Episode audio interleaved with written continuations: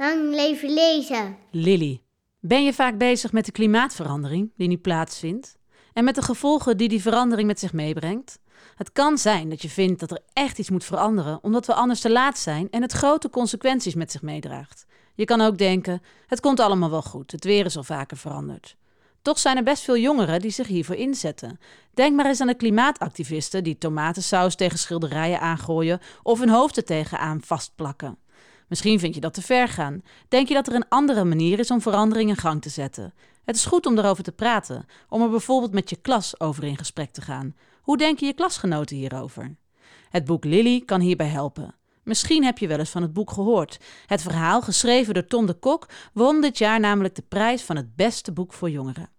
Het verhaal speelt zich af in de verre toekomst en de wereld is niet meer zoals wij die kennen. De temperaturen liggen rond de 50 graden, al het ijs is gesmolten waardoor de zeespiegel is gestegen en er zijn constant lockdowns vanwege nieuw ontstane virussen.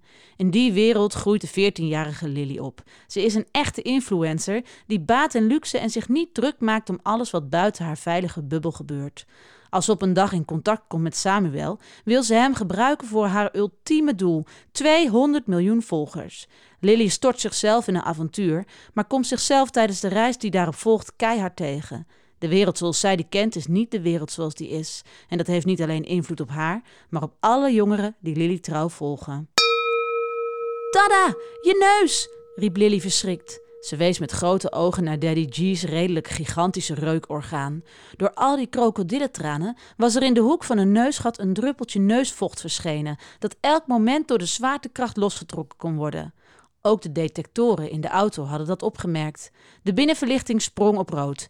Deze keer klonk er een veel strengere ping, die om de paar seconden herhaald werd en elke keer een beetje luider. Lieverd, deze auto heeft niesdetectie. Als je niest, wordt de wagen ontsmet. Met ons erin, sprak papa afgemeten tegen zijn man. Daddy G bewoog zo voorzichtig mogelijk als hij er maar enigszins kon. Uit een dispenser in het portier van de auto trok hij een steriel doekje en depte het neusvocht nauwgezet op.